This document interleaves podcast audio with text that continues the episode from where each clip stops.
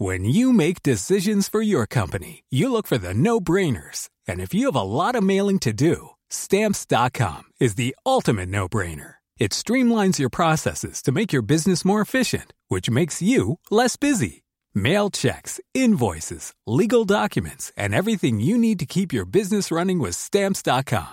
Seamlessly connect with every major marketplace and shopping cart. Schedule package pickups and see your cheapest and fastest shipping options from different carriers with rates up to 89% off USPS and UPS rates. And with the stamps.com mobile app, you can take care of mailing and shipping wherever you are. Make the same no-brainer decision as over 1 million other businesses with stamps.com. Sign up with code program for a 4-week trial plus free postage and a free digital scale. No long-term commitments or contracts. That's stamps.com. Code program. Hi everyone, it's Helen here, the voice of Azu, Enola, and Laverne. Today, I'm here to tell you about Woe Begone, a podcast launched on the RQ network. Woe Begone is a weekly horror sci fi audio drama series about the nature of power and the implications of linear time. Woe Begone follows Mike Walters, who discovers a mysterious and violent online game. What begins as an exploration of an alternate reality game with real life consequences quickly becomes a search for the technology that makes the game possible. Each episode has a unique soundtrack composed by creator and writer Dylan Griggs. Listen to Woe Begone, spelled Woe period Begone, wherever you listen to podcasts. Or check out woebegonepod.com for episodes and transcripts. Have fun and see you later.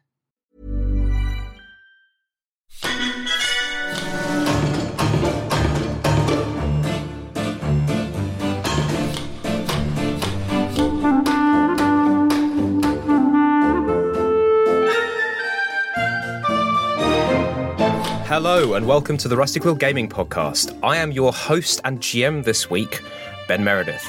And with me today, I have. Ben Meredith. Ben Meredith. Ben Meredith. And Ben Meredith. And who are you playing? Grizzoptric Amsterdam. Zoya. Julvar Stornassen. And Zolf Smith. Who's Yes. been smoking for ages and has gone northern. Yeah, that's it. I don't know where he is. Northern Zolf. We love it. I can't do Somerset. This is Zolf met in a in a Grimsby pub uh, thirty years after the campaign has ended. As long as it's as long as it's regional. It's not going to be. It's going to be all over the place. I can't do so. But as as you may have guessed, this is the fabled and much asked for Ben Quest, but not as you might have imagined it. Because yes, us at the Rusty Quill don't want to give you anything truly nice. We have a very core company principle give people what they think they want in a way they won't enjoy. the monkey's paw. Its finger. Yeah. It curls. But hopefully, hopefully you will enjoy this. But yes, so this week uh, we are going to be playing the Root RPG by Magpie Games. As of recording, they've successfully funded a Kickstarter, but it's not out yet. So I am using the pay what you want quick start rules, which you can get from their website or DriveThruRPG. It's pretty comprehensive. I'm running a recorded game off of it, so it's you know there's there's a lot you need there, but it looks like they're going to be adding a lot a lot of stuff in the actual release. But it's a Powered by the Apocalypse game. And also, as you may have noticed, oh, this isn't going to be set in the RQG universe. And the answer is no, I'm not getting involved because then we'd have to come up with like justifications for why they're all here. And it's just too complicated. So I've decided to ignore the problem. Stop Yeah. thinking about it. You're thinking about it. Don't think about it. It's an AU. It is. It is an AU. It's a piece of. We are writing our own AU fanfic, which is Wood, Woodlands edition. Right. So. The Root RPG is set in a universe. It's based off the board game, but it's set in a universe where the uh, the world we play in is the woodland, and there are a number of clearings within that woodland. There's a lot of interesting rules in the back for creating your own woodland and the ongoing campaign of war between the Marquisate, which are a bunch of cats, and the Eyrie dynasties, who are a bunch of birds. But we're not going to really be worrying about any of that because it's a one shot. So just do what we want. Whee! so the way that I want to start this is mildly in media res, and I'm going to give you uh, an opening situation and just allow you to flow from there. So, what has just happened is you stumble out of the woodland on the borders of the forest pass into the clearing of Thornwall. So, Thornwall is a clearing which is mainly controlled by rabbits, who are the dominant species in this clearing. There is a significant fox population, who is kind of the, the second most dominant species, and as well as, you know, just various individuals of various species. You know, there is always, you know, um, people immigrating and moving around the woodland. You are playing as vagabonds. Um, so specifically, most denizens will stay in their clearing because it's the safe places. The woodland itself is very dangerous. You know, it's it's large and thick. Uh, what I'm saying is, it's it's a himbo of a landscape.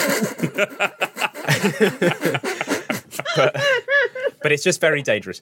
The, the woodland itself is very dangerous. You are supposed to stick to the path, and the clearings are the places where people live.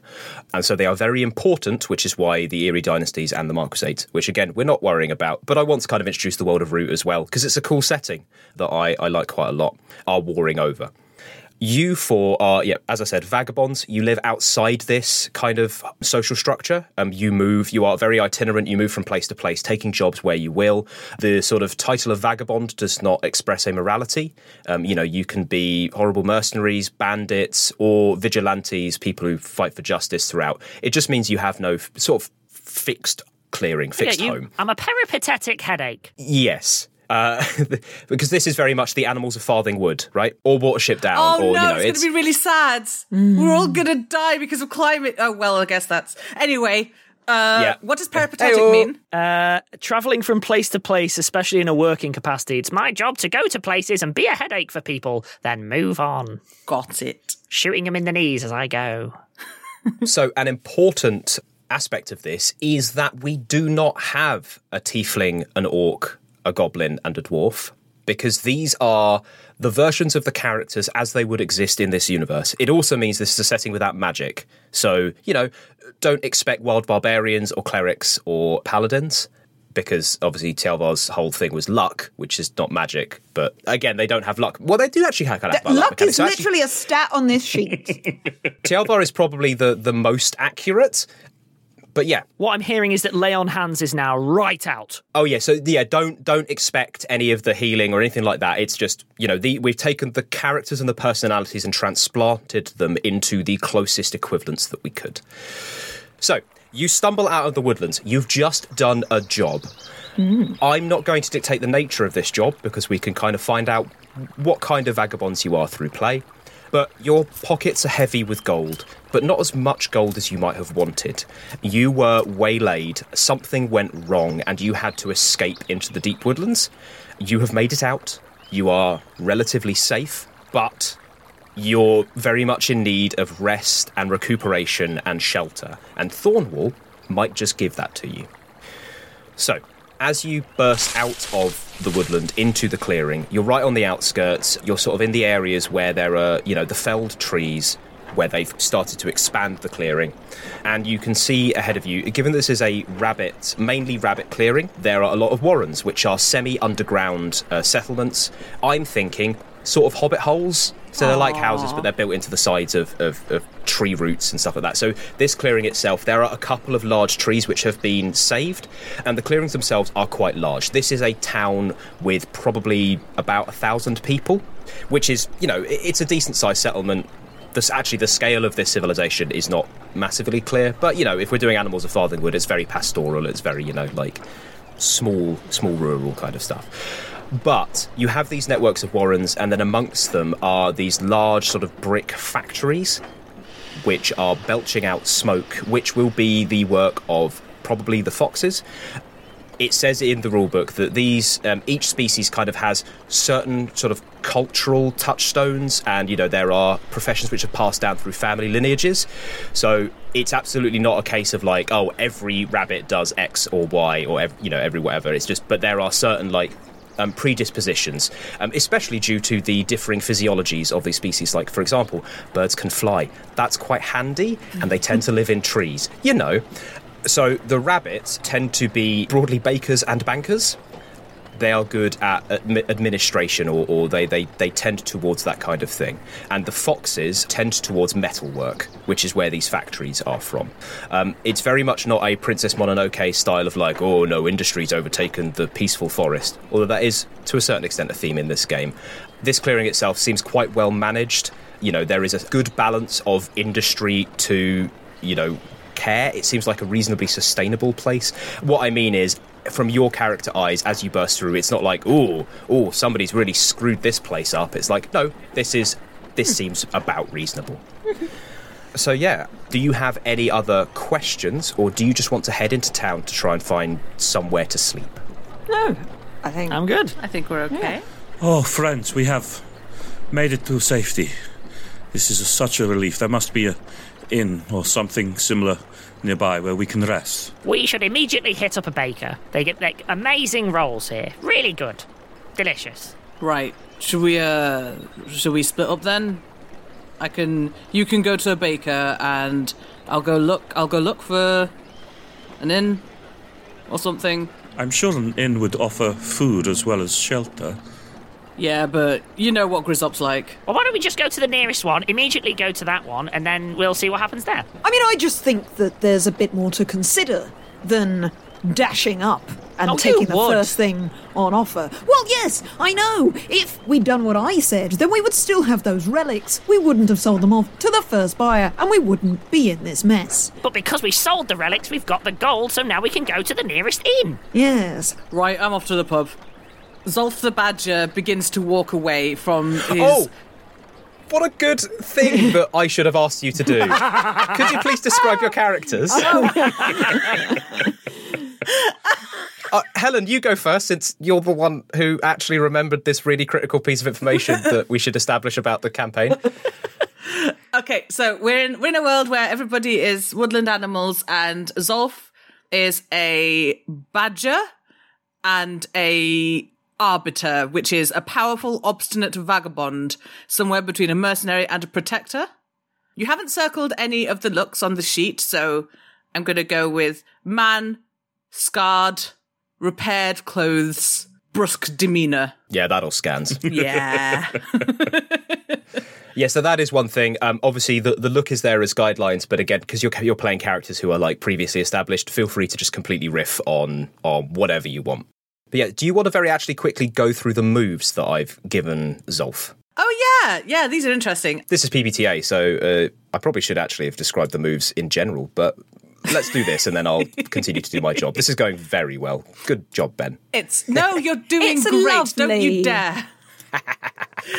right. So first off, you have to choose your nature, and Zolf the Badger's nature is defender, which means that when I defend someone who cannot defend themselves from a threat, I get to wipe out exhaustion. I have four exhaustions. I have drives of justice and honor. And my moves are that I'm hardy, which means I can take an additional injury and then heal automatically whenever time passes or we go on a journey. I have weapon master, which means I can improvise a weapon. Like if I pick something up and intend to hit someone with it, then I get to say this is the range of it, and I get to give it one additional tag. So if I pick up a piece of wood with a nail in it, I'm saying this is short ranged and piercing, perhaps. Yeah. And I made those decisions because Zolf has loads of hit points and has a habit of losing his equipment. It does. the other one, the major one really, is Guardian, which is when you defend someone or something from an immediate threat, roll with might. On a hit, I keep them safe and choose one of the options. On a seven to nine, then I expose myself to danger or escalate the situation in addition. Good stuff. Actually, it's it's a good point. I should probably very quickly go over the the systemic elements of this for the audience and also for you guys. But uh, you'll have noticed on the top uh, right hand corner of the sort of business side of the uh, character sheet, you have three tracks of injury, exhaustion, and decay. Um, these are all types of harm that I can inflict on you. Uh, so the PBTA just concept of harm, which is a bad thing occurring to the character. Um, injury is physical harm. Exhaustion is your, you know, will to go on and just basically, I mean, it, it's exhaustion, right? It's you're not necessarily hurt, but you are very tired to the point where you may not be able to act anymore. And decay is your equipment because you are vagabonds. It's something that you have to care about, and because you might be, you know, adventuring into the woodlands. If something breaks, this can be a big deal. The other things are yes, the five stats that you have available to you is charm, cunning, finesse, luck, and might. I think those are broadly self explanatory for what they do. There's nothing surprising in the descriptions of what they cover. And uh, just for the audience, um, Helen, can you go over what is Zolf's highest and lowest stat? Zolf's highest stat is might, and his lowest stat is luck, which does scan, yes. Yeah. I considered fiddling around and making it charm, but I thought bad luck was probably just, uh, you know, a little better. Who would like to go next? So, uh, Tialvar is a thief, uh, which I think is appropriate because, you know, archaeologists uh, are, you know, so named only because they have official papers. The, the privateers of digging things up. yes, yes. So, as a thief, they're a raccoon. I think that that works. Big pointy ears. Their look is man. Tialvar. That's what a man sounds like. and they are oh, incons- they're somewhere between inconspicuous and flamboyant you know like the the cape over the, the big black cape over the shoulder is cut well but it blends into the shadow Flamscipious or incombloyant? incombloyant Incombloyant, Understood. definitely. definitely, absolutely. The, the cloak swishes very nicely, and then it and then it becomes a shadow.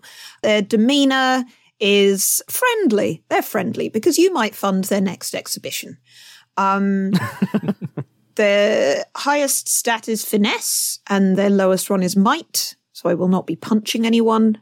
Their nature is kleptomaniac. Clear your exhaustion track when you selfishly steal something valuable or important. Oh, they love it. definitely really putting the boot in an archaeologist when I was building this. well, I mean, they're not really rebellious. That doesn't work, does it? They're just like kleptomaniac. Yeah, no, I know." That belongs in the museum. against history. yeah, that belongs in my museum. and the mu- yeah, the museum is my backpack.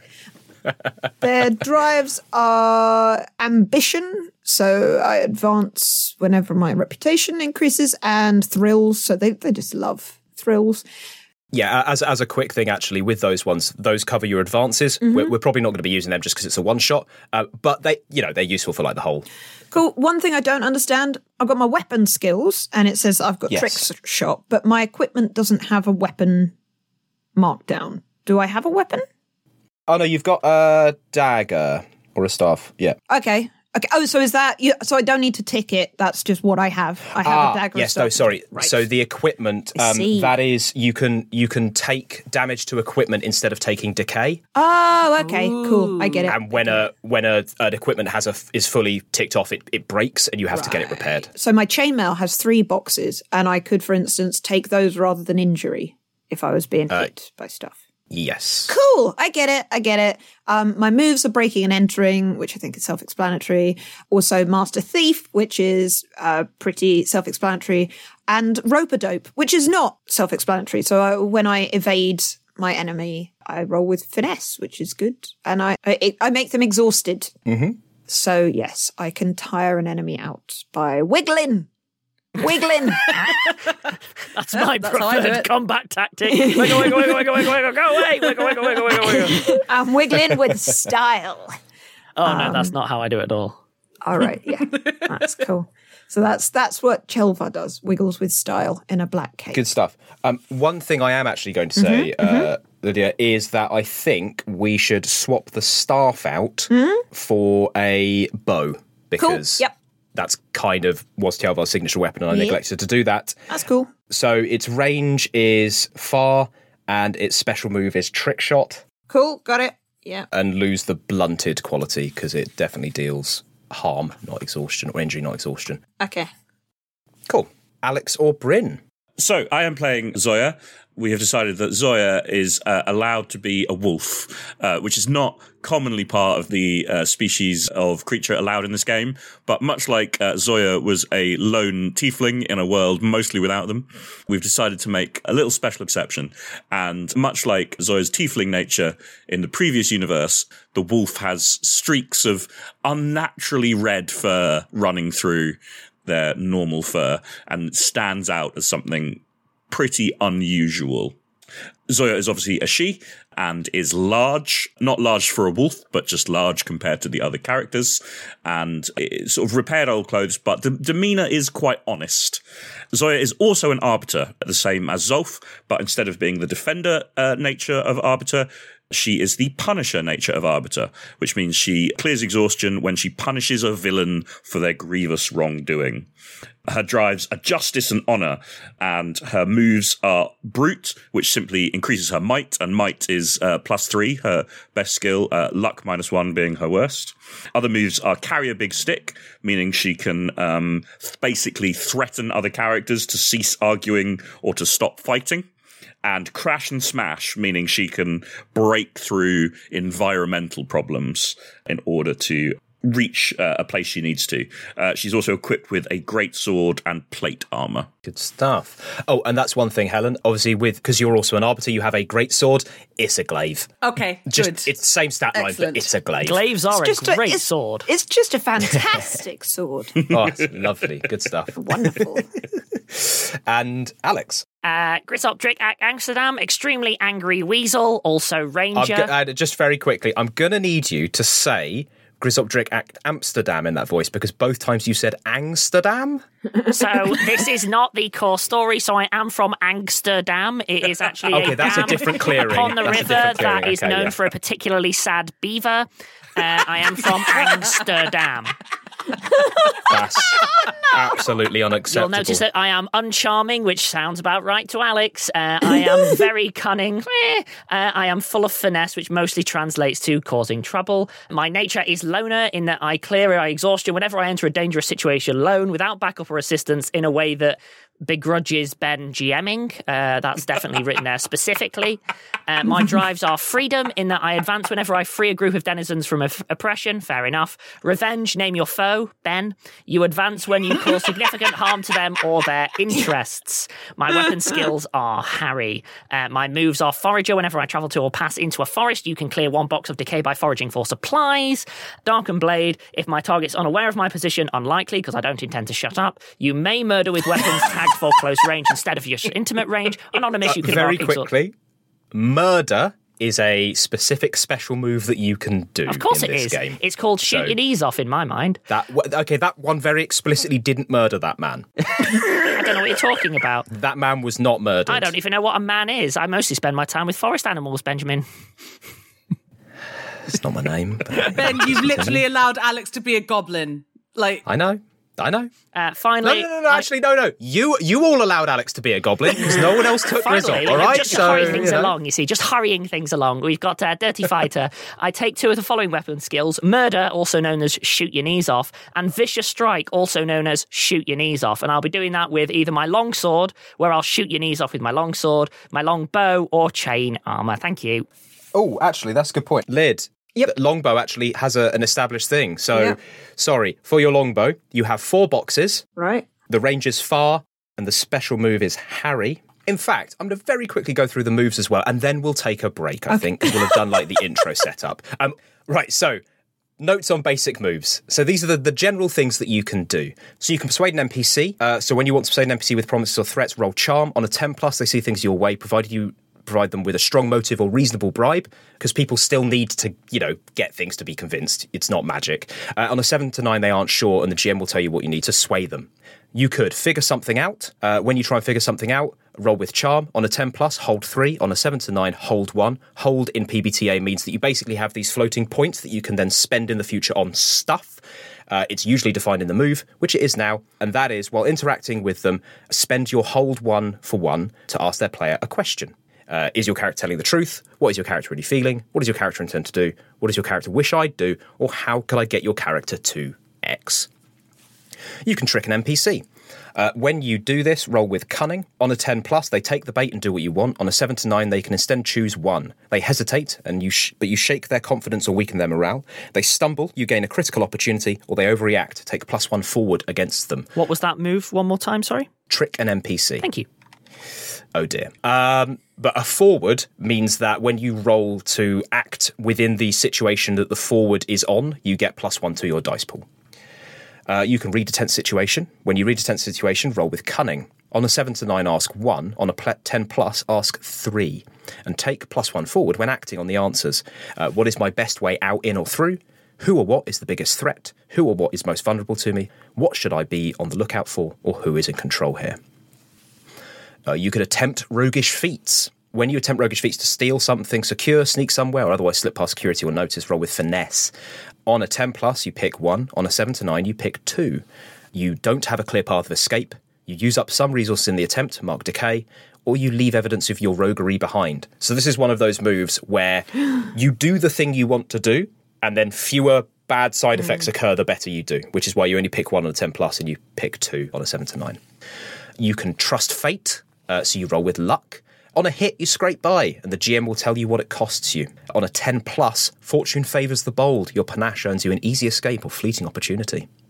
You can wreck something. When you want to do that, roll with might. On a hit, you seriously break it, and it can't be used again until it's repaired. On a 7 to 9, you're imprecise and dangerous. You cause collateral damage, attract attention, or end up in a bad spot, which is my choice. Or you can help or interfere. When you help or interfere with another vagabond, mark exhaustion to add plus one or minus two to their roll after rolling. So you can do this to somebody you like or somebody you don't like to influence their roll. Mark exhaustion again to select one of the following. You conceal your aid or interference, or you create an opportunity or obstacle. Yeah, and then we have weapon moves, which I'm not going to go into straight away, but since we've gone through the special moves, I'm just going to very quickly say, you know, you've got the special to blind an opponent. So on a 10 plus, you um, they have to take some time to clean out their eyes before they can see clearly again. Or on a 7 to 9, you have just a few moments. You can cleave. So on a hit, smash through the defense and equipment, inflicting three decay. On a 7 to 9, you overextend uh, your weapon or yourself and you mark decay or end up in a bad spot, your choice. This is going to be relevant for, I assume, Zoya. The special of disarm, uh, on a hit, uh, they have to mark two exhaustion or drop their weapon. On a 10 plus, they have to mark three exhaustion instead of two. To harry a group, you roll with cunning. On a 10 plus, you get both of these effects. On a 7 to 9, choose one. They suffer morale harm, uh, which is a special NPC kind of harm, which is just a generic, like, I'm not important to have three tracks kind of harm. Or they are pinned or blocked. So that is what Grizzop can do with the longbow and Tialvar. Bow based weapons. I liked them it's almost like I played Tialvar and then built Grizzop based on Tialvar! the experience of playing Tialvar. uh, special of improvised weapon. On a hit, you can you roll with cunning, and on a hit, you make a weapon. Uh, and I give you some stats. Uh, the special murder. When you try to murder, your a- off. yeah, murder a vulnerable NPC at intimate range, roll with cunning. On a hit, your foe just dies. On a 10 plus, you remain hidden or clear a path for your allies, your choice. I'm going to stop going through these so detailed. But you can parry, which is pretty obvious. Quick shot, you get to snapshot. Trick shot, you can take advantage of the environment to give you a benefit. Or vicious strike, so they suffer serious harm. Basically, it's just much more than your normal eye attack. And on that note of me speeding through a bunch of moves, uh, which I'm sure is I approve. yeah, very interesting. Uh, but hopefully, hopefully, people are now a little bit more clear on what they are able to do, and the audience is a little bit clear on what we're able to do. We're going to take a break there.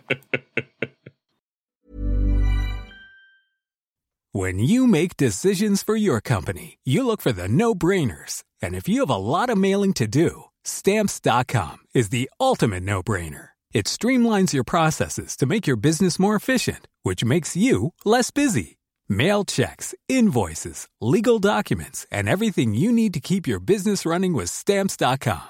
Seamlessly connect with every major marketplace and shopping cart. Schedule package pickups and see your cheapest and fastest shipping options from different carriers. With rates up to 89% off USPS and UPS rates. And with the Stamps.com mobile app, you can take care of mailing and shipping wherever you are. Make the same no brainer decision as over 1 million other businesses with Stamps.com. Sign up with Code PROGRAM for a four week trial, plus free postage and a free digital scale. No long term commitments or contracts. That's Stamps.com. Code PROGRAM. Hi everyone, Helen here, the voice of Azu, Enola, and Laverne. Today, I'm here to tell you about Malevolent, a podcast launched on the RQ network. Malevolent is a weekly horror fiction podcast filled with dark, noir, eldritch horror. Arkham private investigator Arthur Lester wakes up with no memory of who he is or what has happened, only a nameless, eerie voice guiding him through the darkness. Blind, terrified, and confused, his journey will lead him towards a series of mysteries in the hopes of understanding the truth of what has transpired.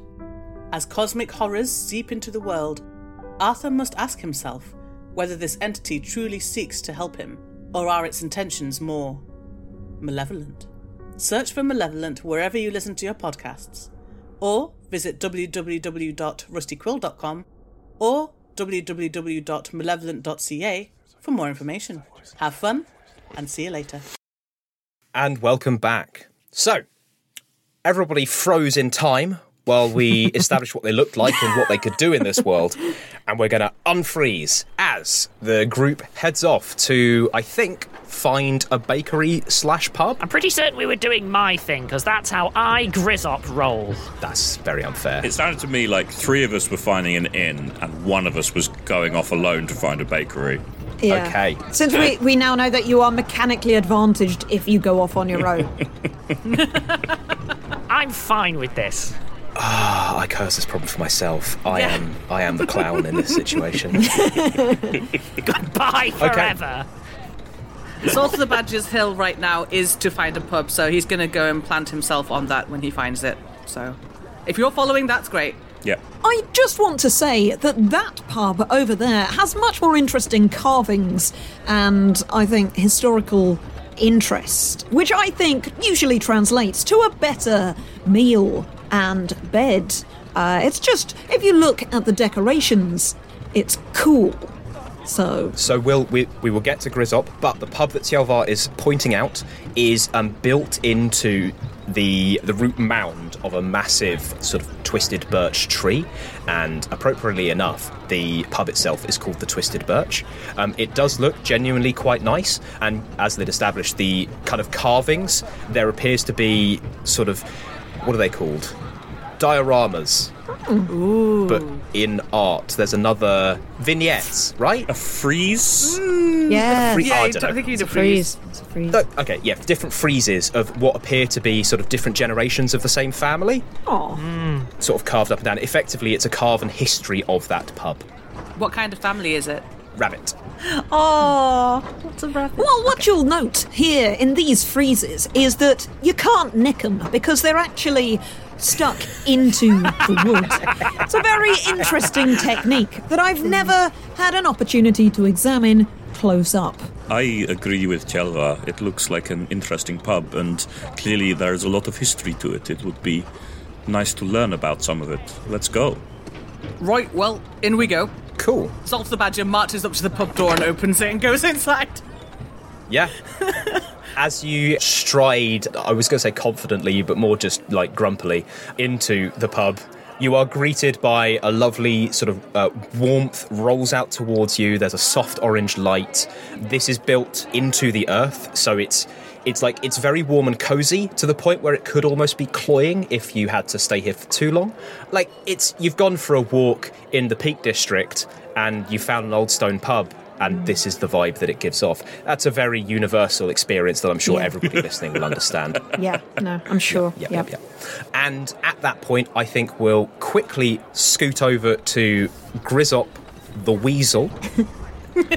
what are you, what is Grizzop up to? Grizzop is going to the nearest bakery to get bakery things. Okay, yeah, so again, this is a, a, a rabbit dominated clearing. So there are an awful lot of food stalls, like either established in warrens or stalls that are set out. There, this is a thriving market town um, with a reasonably sized trading post as well. So if you want good pastries, you're definitely in the right place for it. Now, as you stride in, people are giving you weird looks. This is not something that you like is surprising to you as vagabonds. Mm-hmm. You are vaguely mistrusted because, again, like this, like the whole society of the woodland is very much about staying put where it's safe and and putting down roots. Yep. And you are people who have refused to do that, which is always a little bit, you know, concerning because they don't know what your deal is. So you get some funny looks, and you very quickly find yourself in a bustling market. There are so many food stalls in front of you. What kind of thing What's is the nearest food stall? The nearest food stall is selling a variety of vegetarian pies. I want your best vegetarian pie, please. It- Uh, yes, that'll be two gold, please. Great. The rabbit behind the counter is kind of like giving you a look that is saying, I want you to produce this before I give anything to you. Like, prove you're good for it. They're not outright saying it, but Do we have a problem here? I'm pretty certain my money's as good as anyone else's money here, right? the stall owner kind of puts down the pie that they had in their hands, sighs, and goes, Yes, but I don't know you, and that means I don't trust you. All I want to know is that when I hand this pie over to you, you're not going to scarper. I've never scarpered anywhere in my life. I scoot. I uh, dump my money on the counter and go, but I hope this is a lesson in judging people before you know them. Thank you very much. Honestly, you need to realise that there is more to people than just your first impressions. Uh, the the stall owner is just has a completely perplexed and like overwhelmed look of just like this is a far more this is a much more intense interaction than I expected. That exactly is what I was going for. Yeah. Yeah. Yeah, that scans. and I'm not saying you're wrong. I'm going to take my pie now and I'm going to leave, but I want you to know that you're lucky I didn't murder you for not trusting me. And then Grizzop leaves. Goodness me. Oh no. You gave me Grizzop. I'm real sorry, but you Ben gave quickly me Grizzop. rewriting the plot to be okay. And how are you driven out of town? yeah. Uh, I'll just quickly, quickly rewrite some stuff. Yeah, as, as you leave, you're like the the, the rabbit is talking to a, a mouse who is helping them out, being like, "What, what on earth? Was, what was that? What was that?" Grizzop's immediately now going to go rejoin the rest of the group because he's got his pie. Mm-hmm. Where's the rest of the group? Don't know. In the pub. Oh, I know where the rest of the group is. It's fine. but- I'll just check every pub. Fine. Fine. Okay.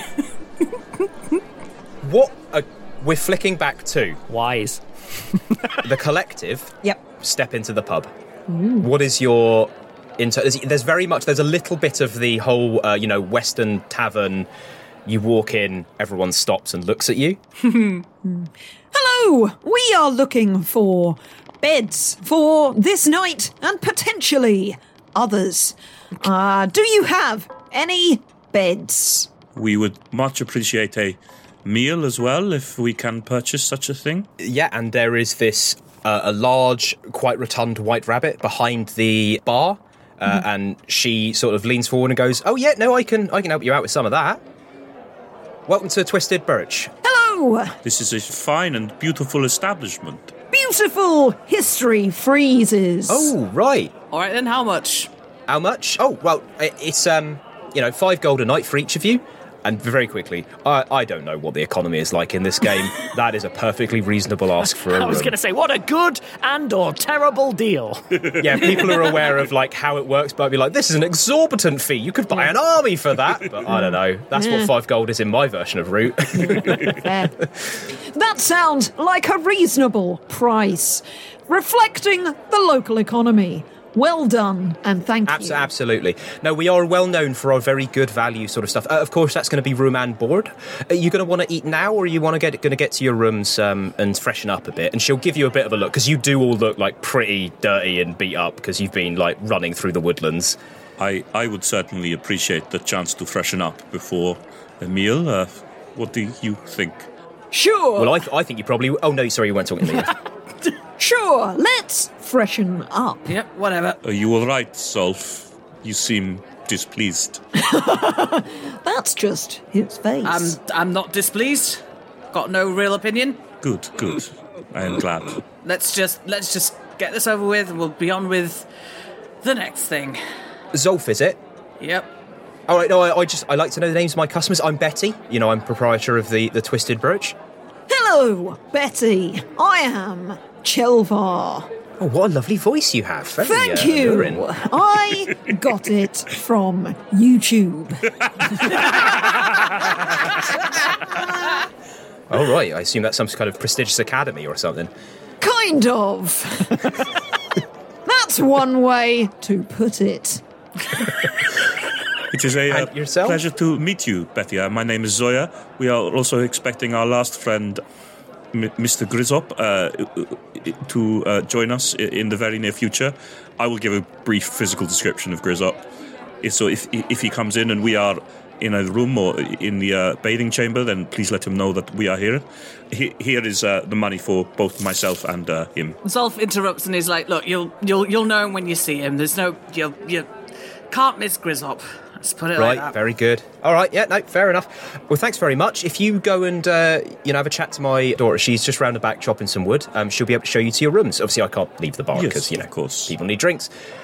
Anyway, yeah, uh, I- I- enjoy your stay. And uh, what do you want? About an hour before I get your food ready. That sounds ideal. Yes. Yes. Wonderful. All right, and you e- eating down here or in your rooms? Down here, it's lovely to absorb the atmosphere, don't you think, my friends? Y- yes, I, Slipped away from Matt Berry. I'm I'm now into announcer. There's a difference. Ah, just do whatever, Lid. It's fine. It's, I'm Tjelvar's loving voice it. was all over the place. It's all over the place. Let's go.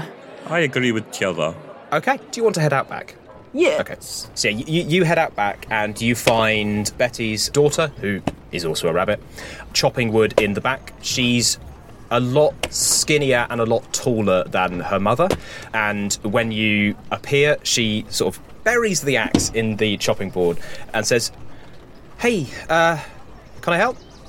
Yes, we've been sent here to get clean and rooms. Uh, right, well, I ain't going to be bathing you, but I assume my mum wants to. No, you want we rooms? know. We know. Yes. Ignore. Yep. Just show us our rooms, please. Right, right, right. Uh, and she kind of walks you around. uh, and the way this pub is built is that the sort of main room is the majority of the mound, and then out the back there are a number of like other little doors, almost like small apartments, which are each individual rooms. She kind of then hands you each a key, and you can each take one of the rooms. Oh, very nice. Thank you. Pleasure. Oh, Uh, do they have need en suites? There's not. There's not a bathhouse that we. I thought, Uh, cool, fancy, fancy pub. I like Yeah, it. sure. I mean, yeah, there is a. I mean, there is a tub and a discreet bucket. Cool. because this is a well this is an industrializing kind Yeah. of place I but it's not it's not fully industrial so again that's actually quite good Better than the wilderness. exactly it's better than the woods the rooms are warm the rooms are pleasant actually one thing that the daughter because we didn't get a name um, will provide you with some warm buckets of water to fill your bath with This pub is great. oh thank you very much yeah no we pride ourselves on our service so you know good stuff enjoy your uh, enjoy your bath Zolf says nothing and goes inside his room. charming See, now you're being Zolf, Ben. i can't help it i'm sorry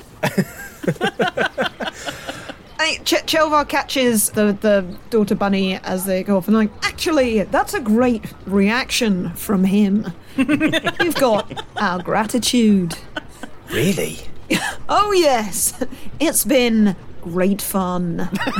Right, well, you know, I, I, I ain't judging you for the company you keep, but uh, oof, what a barrel of laughs. And yeah, He is a valued companion, even if sometimes he uh, finds I get it. finds things a little hard to cope with. sure, sure. Oh, uh, Isabella, by the way, if you need anything, just just yell, and I'll be able to help you Thank out. you so much, Thank you. Isabella. Uh, I'm Zoya, and this is uh, Tjelvar. Oh, nice to meet you. Lovely. Yeah, and then you guys can just kind of get into your rooms, freshen yourselves up. If you had exhaustion and decay, I'd be like, oh, you can get some of it back. But I didn't bother, so it's fine. Slam cut to half an hour later, and Grizzop bursts through the door of the Twisted Birch, which is the 10th pub that he has been to. Good. That does feel very Grizzop. I approve of that. It's almost like I know how the characters work. Hello, have any weirdos been in here yet? Uh, Grizzop, is it? Yes, hello. I have met your weirdos. Yes, no, they've got uh, rooms and, and they've paid for it. It's been here about half an hour. Oh, fantastic. Actually, I think, oh, Isabella left me the key, and this is Betty, and she pops the key on the front. Uh, rooms are just round back. They're numbered. I think you've got number five. Oh, so fantastic. Yeah, oh, uh, they're going to be taking dinner in this room in about, well, I think you've got about half an hour. Half an hour? All right, yeah, that's like six baths. Thank you very much, Betty. Yep. Oh, no, thank thank you, Grizzop. Uh, cheerio. Grizzop runs upstairs for a series of baths. out, out back. Out Oh, back. out back, sorry for a se- Yeah, otherwise that's going to make a bit of a mess. Fair point, fair point. starts digging through the roof. Uh, there is just, uh, you know, after five minutes after uh, Grizzop heads out back to his room, you hear banging, crashing uh, from. Yeah. Oh, soap. So, we'll we'll move on to you are all sat at your table. You're as fresh and as clean as you wanted to get yourselves. Actually, yeah, that's a good point. How how have you all brushed up? My armor is especially shiny. That that concludes my uh, my brushing up. So that was what the soap was for. Tjelvar has picked all of the brambles that were in his fur and has brushed his fluffy raccoon tail to a gorgeous shine. Nice. Oiled it, waxed it. I don't know what one does with a raccoon tail to make it fluffy and good. Zoya fully dunked into a warm tub of water several times and then shook off in the most extravagant and pleasurable way possible, and so is now looking extra fluffy. And she spent the rest of the time carefully making repairs to her uh, clothing and equipment because it's important to look after. So it's not like polished, so it doesn't look great, but it will stand up to further wear and tear. Good stuff. Zolf had a long soak and re-plaited. Wait, it's a badger. I Badger can have a beard Badger's if you gonna want a Badger have to have a beard. Yeah, replatted his little beard. Yes, and he's clean and functional. That's fine. Lovely. And you you have sat down to a delicious meal of vegetables and meat has been provided for the carnivores. This is, you know, that like one of the things is that although you have animals, there are also animals without, you know, human level sentience, which, you know, we're not dealing with the ethical ramifications of sentient animals. This is not Zootopia. Sounds like one of those things where people have started thinking about it, Ben, and that's not the goal here. Yeah, yeah, yeah, yeah. the goal is to mock you.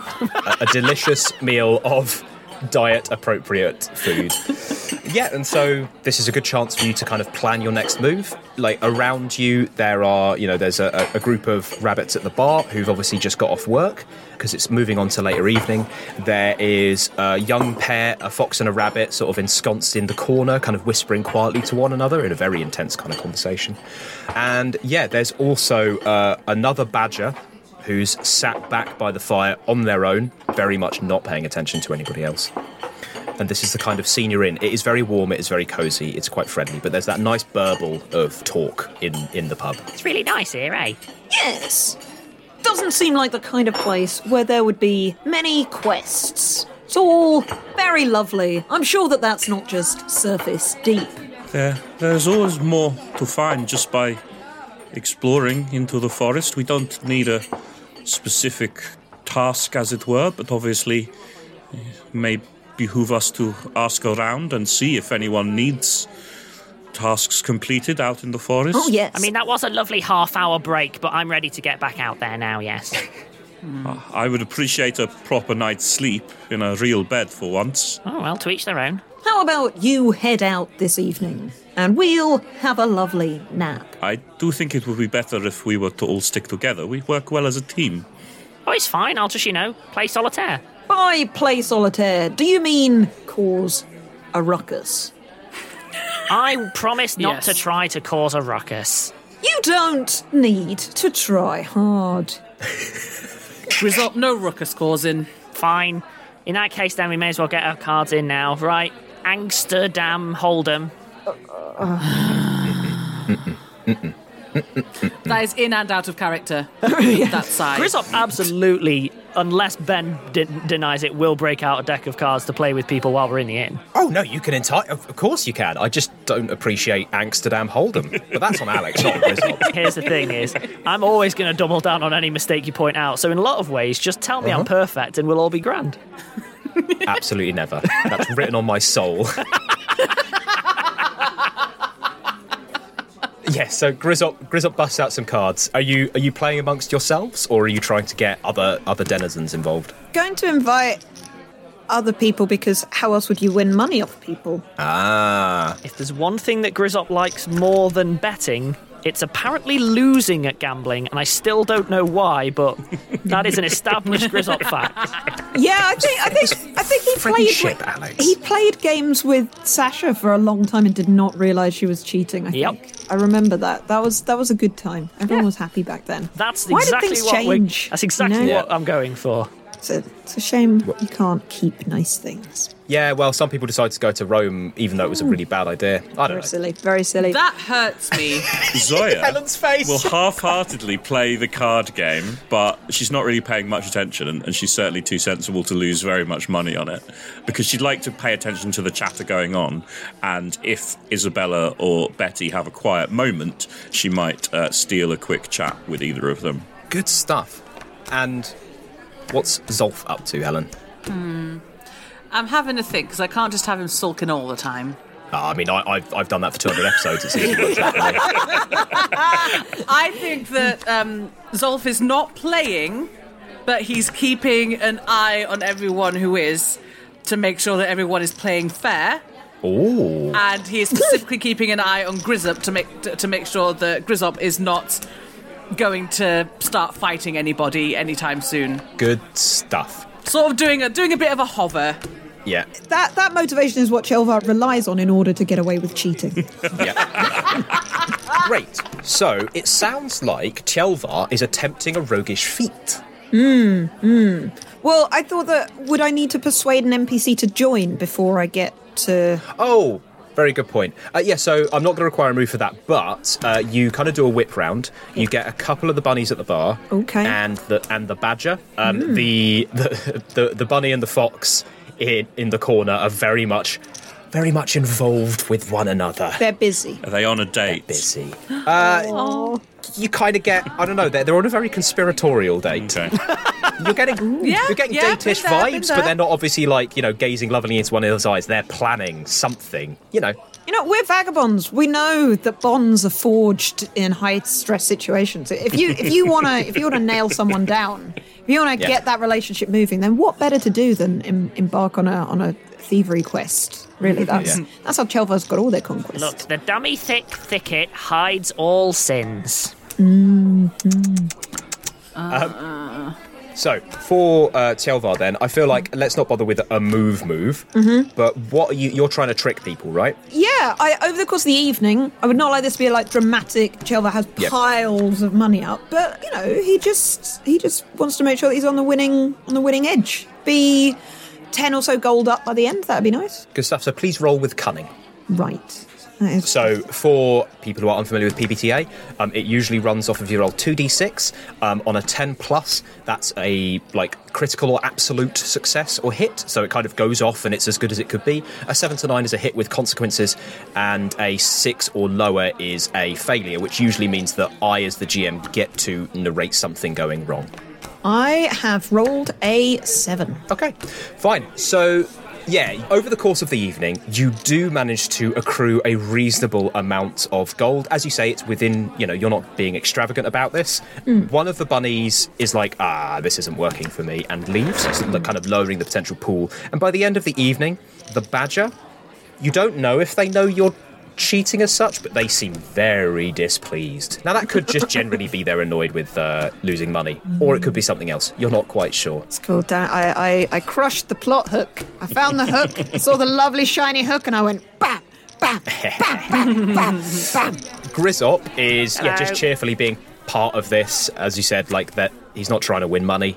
He's just enjoying being about. He's mostly trying to make sure that there's as many hands as possible. Sure, sure. Very much being the uh, the Justicar of time. yeah, and uh, Zolf sitting back it seems to all be going reasonably pleasantly, or as pleasantly as it could do with a group of vagabonds uh, in a new clearing.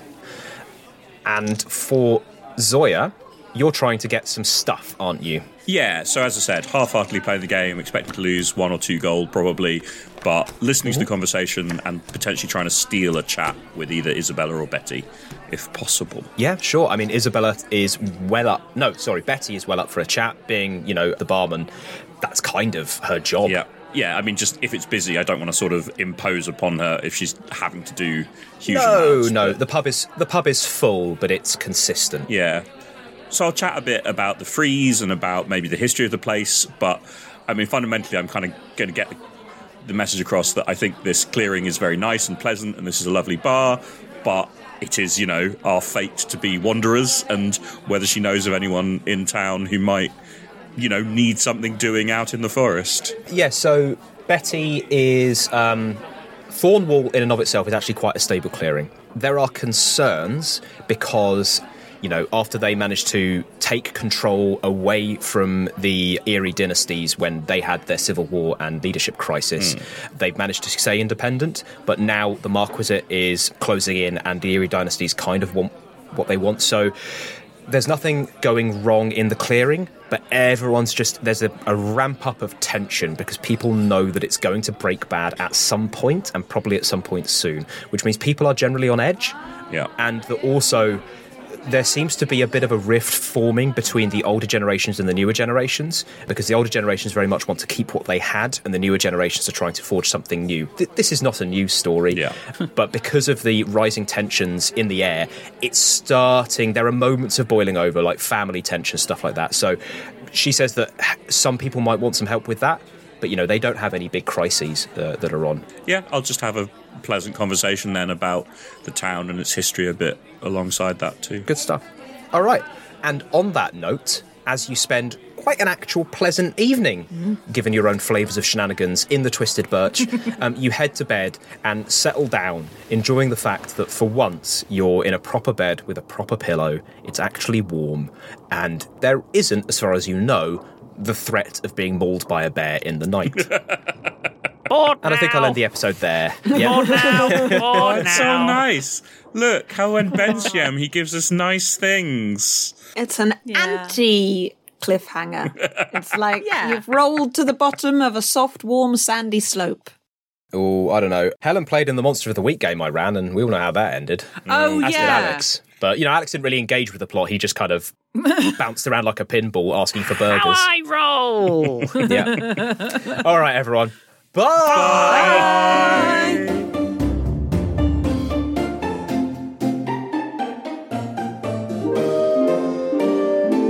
Rusty Quill Gaming is a podcast distributed by Rusty Quill and licensed under a Creative Commons Attribution Non-Commercial Share-alike 4.0 international license. Today's episode was directed by Alexander J. Newell and produced by Hannah Preisinger. To subscribe, buy merchandise, or join our Patreon, visit rustyquill.com. Rate and review us online, tweet When you make decisions for your company, you look for the no brainers. And if you have a lot of mailing to do, stamps.com is the ultimate no brainer. It streamlines your processes to make your business more efficient, which makes you less busy. Mail checks, invoices, legal documents, and everything you need to keep your business running with stamps.com.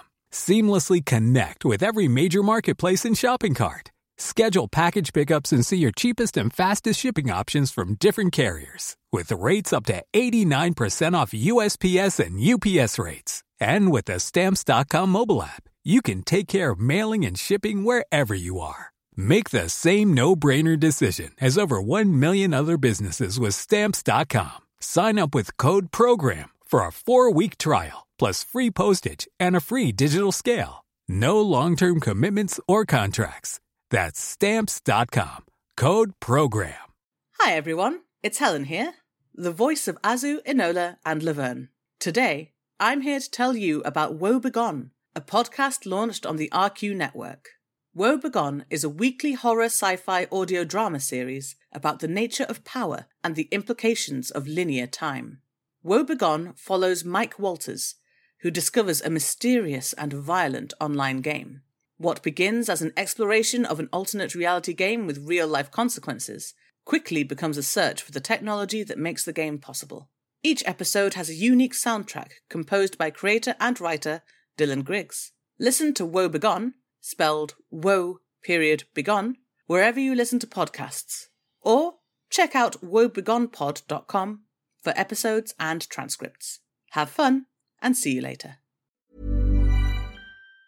Us at the Rusty Quill, visit us on Facebook, or email us via mail at rustyquill.com. Join our community on the Discord or via Reddit at r slash rustyquill. Thanks for listening.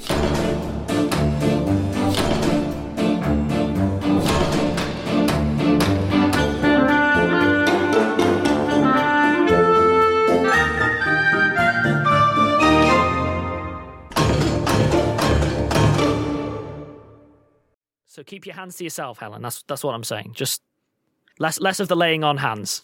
Oh, right. yeah. Right. Okay. Yeah. I'm being I'm being filthy, Helen. I'm being filthy. No, Don't mind me. no, Uh, d- I no, mean- that confuses me. Zolf doesn't have lay on hands, but but Grizzop does, Alex. So that was both an inaccurate and unhelpful Yeah. joke. Yeah. Do you even know the rules to Pathfinder, Alex? I'm just enjoying being described as inaccurate and unhelpful. I might put that on my epitaph.